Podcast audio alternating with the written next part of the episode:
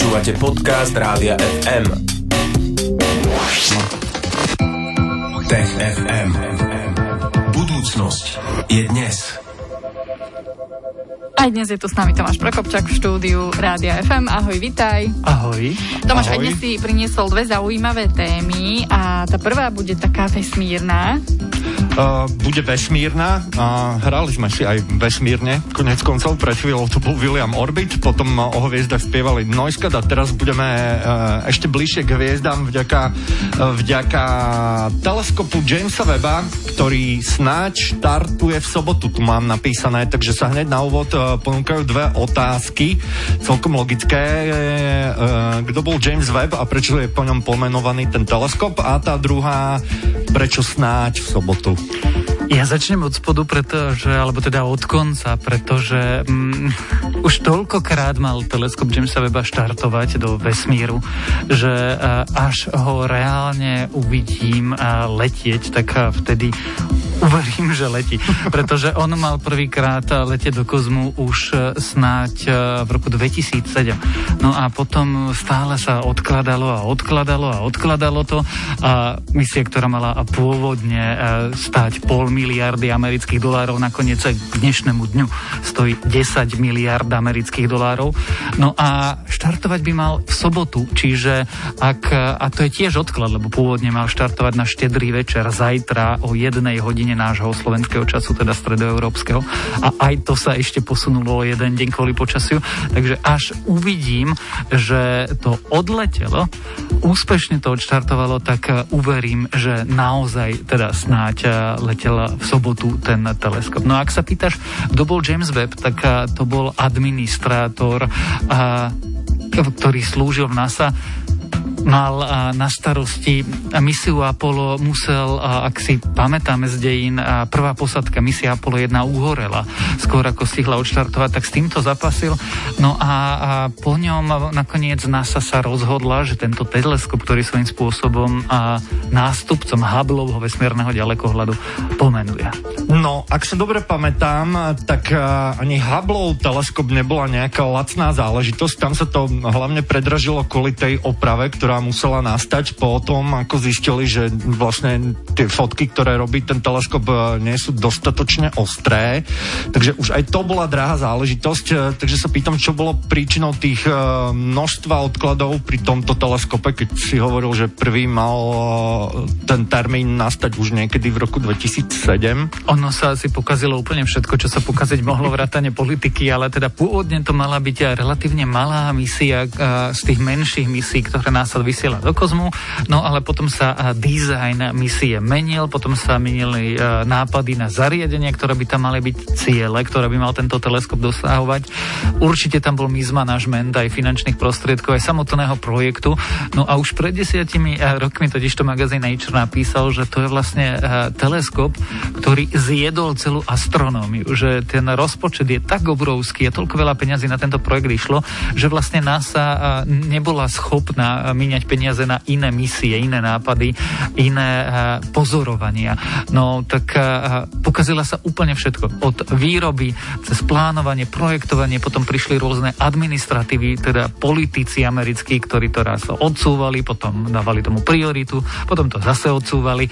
No a po koľko? To je 25 rokov od nápadu do roku 1996, kedy prišli s tou misiou, to trvalo až doteraz, kým a, snáď poletí.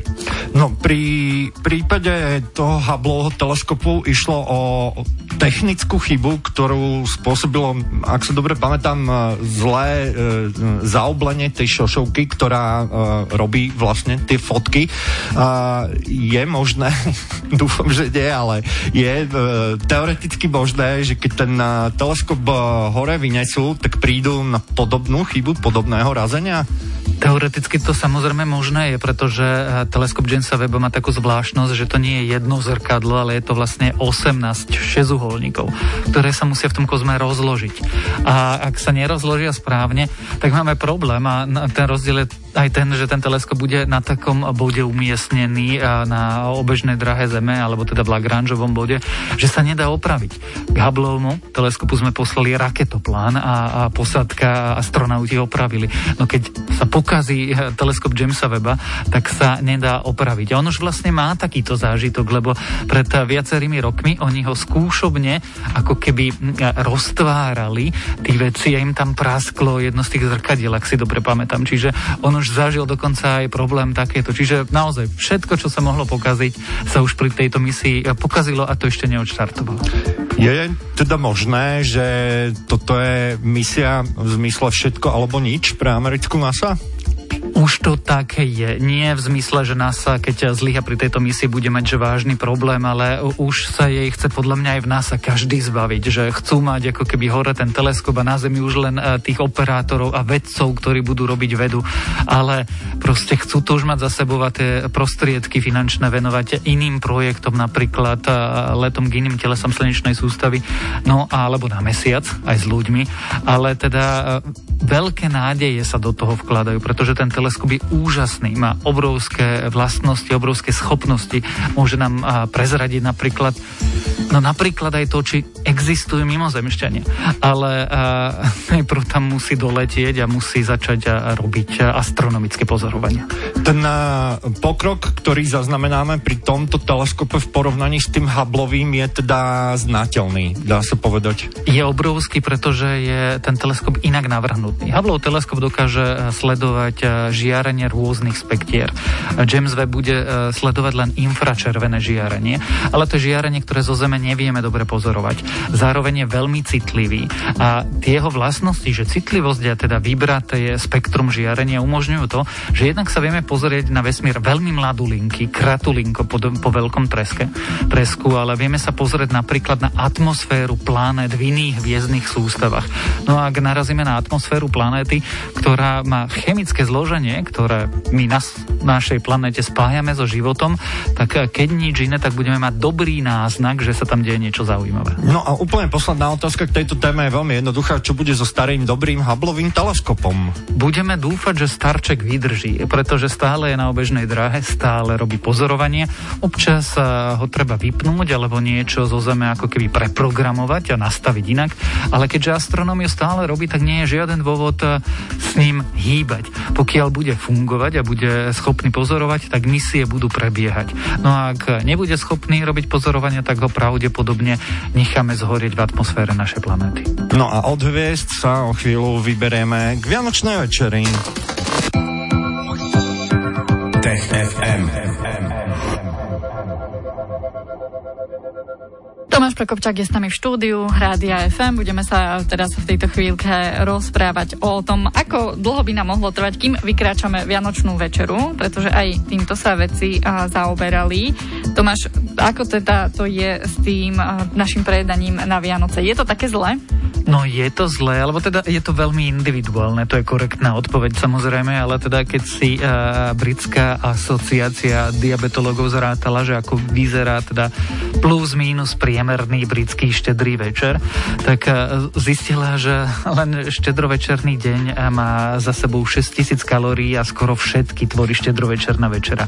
A keď si zoberieš, že denný príjem je koľko? 2000-3000 kalórií normálne, bežne, tak uh, skrátka prejedáme. No teda teda neviem ako ty, ale ja sa prejedám. Už niekoľko dní sa napchávam uh, pečivom vianočným všelijakým a, a neplánujem s tým úplne prestať. Takže uh, to, na tom prejedaní predsa len asi čo si bude. No. A nie je náhodou naše pečivo zdravšie ako to britské?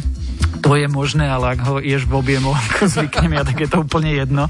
Ale každopádne, no nie je to úplne najzdravšia časť roku, čo sa týka príjmu potravy. Mm-hmm. Na tom sa asi zhodneme a, a vedci ti povedia, alebo teda ľudia ktorí sa zaoberajú zdravou výživou, že je úplne bežné, že počas sviatkov pribereš kilo, dve, tri, no a, a to sa niekde potom musí prejaviť.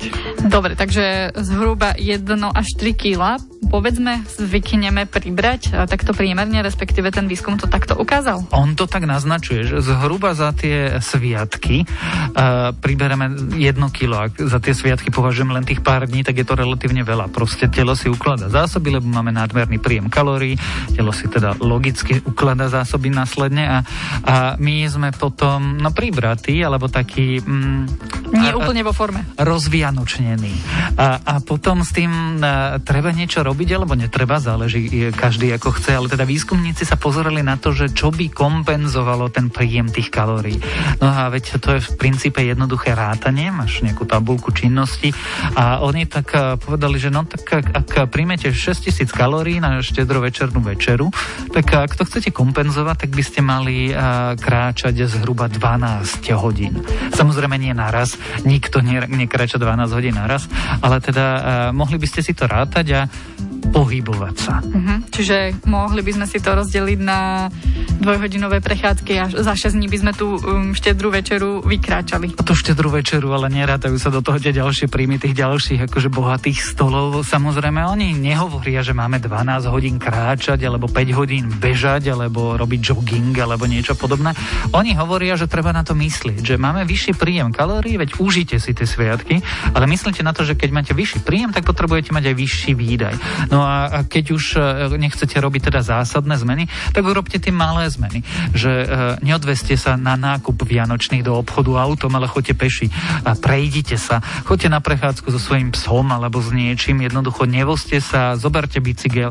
Keď si chcete pozrieť, či vaši susedia, a teraz sa hovorím špeciálne o tých vecoch, ktorí skúmali Britov a Spojené štáty, kde sú tie zvyky s tými svetielkami také akože bizárne trochu, ale ak chcete vedieť, ktorý sused má najviac svetiel na dvore, tak si zoberte bicykel, ale neodveste sa autom. Čiže urobte akože niečo pre seba a myslíte na to, že užite si sviatky, ale budete mať vyšší príjem kalórií a ak sa tých kalórií chcete zbaviť, no tak musíte niečo s tým urobiť. Uh-huh. Aj nejaké typy od Tomáša sme dostali. No, keď to chcete prerátať na kilometre, tak uh, dve hodiny chôdze by mohli byť tak 5 kilometrov Výskumníci hovoria, že by to vyšlo 50 km zhruba 12-hodinová chôdza, ale teda nikto neočakáva, že pôjdeš 50 km peši odtiaľ to neviem, kde 50 km posenec, no, alebo... To, to je dva, po... dvakrát mi to tak vychádza, že do Senca a naspäť dvakrát. Tak, asi, no tak e, to asi neodporúčame úplne našim posluchačom ani takto pred štedrým večerom, aby sa vybrali peši do Senca a naspäť, ale teda peši e, sa niekam vybrať, špeciálne po štedrovečernej večeri by sa mohli. Minimálne do Senca. No, tak Tomáš Prokopčak nám dal vlastne aj za pár typov na to, ako tráviť uh, to hluché sviatočné obdobie, ak nemáte naplánovaných nejako veľa návštev. Uh, takže môžeme sa ísť popozerať um, svetielka, výzdoby a tak ďalej. Poodvážať, teda nie poodvážať sa, ale poprechádzať sa. Tomáš Prokopčak tu bol aj dnes s nami v TFM a rozprávali sme sa aj o Vianociach, aj o vesmíre. Ďakujeme ti pekne za to, že si sa Tomáš zastavil. Želáme ti pekné sviatky. No a TFM uh, nám pripravíš aj o týždeň, vo štvrtok po 15 tu bude však. Tak, počujeme sa a krásne sviatky. Šťastné a veselé tebe, čau, čau. Tech FM. Budúcnosť je dnes. Stream, živé vysielanie a playlisty nájdete na www.radiofm.sk.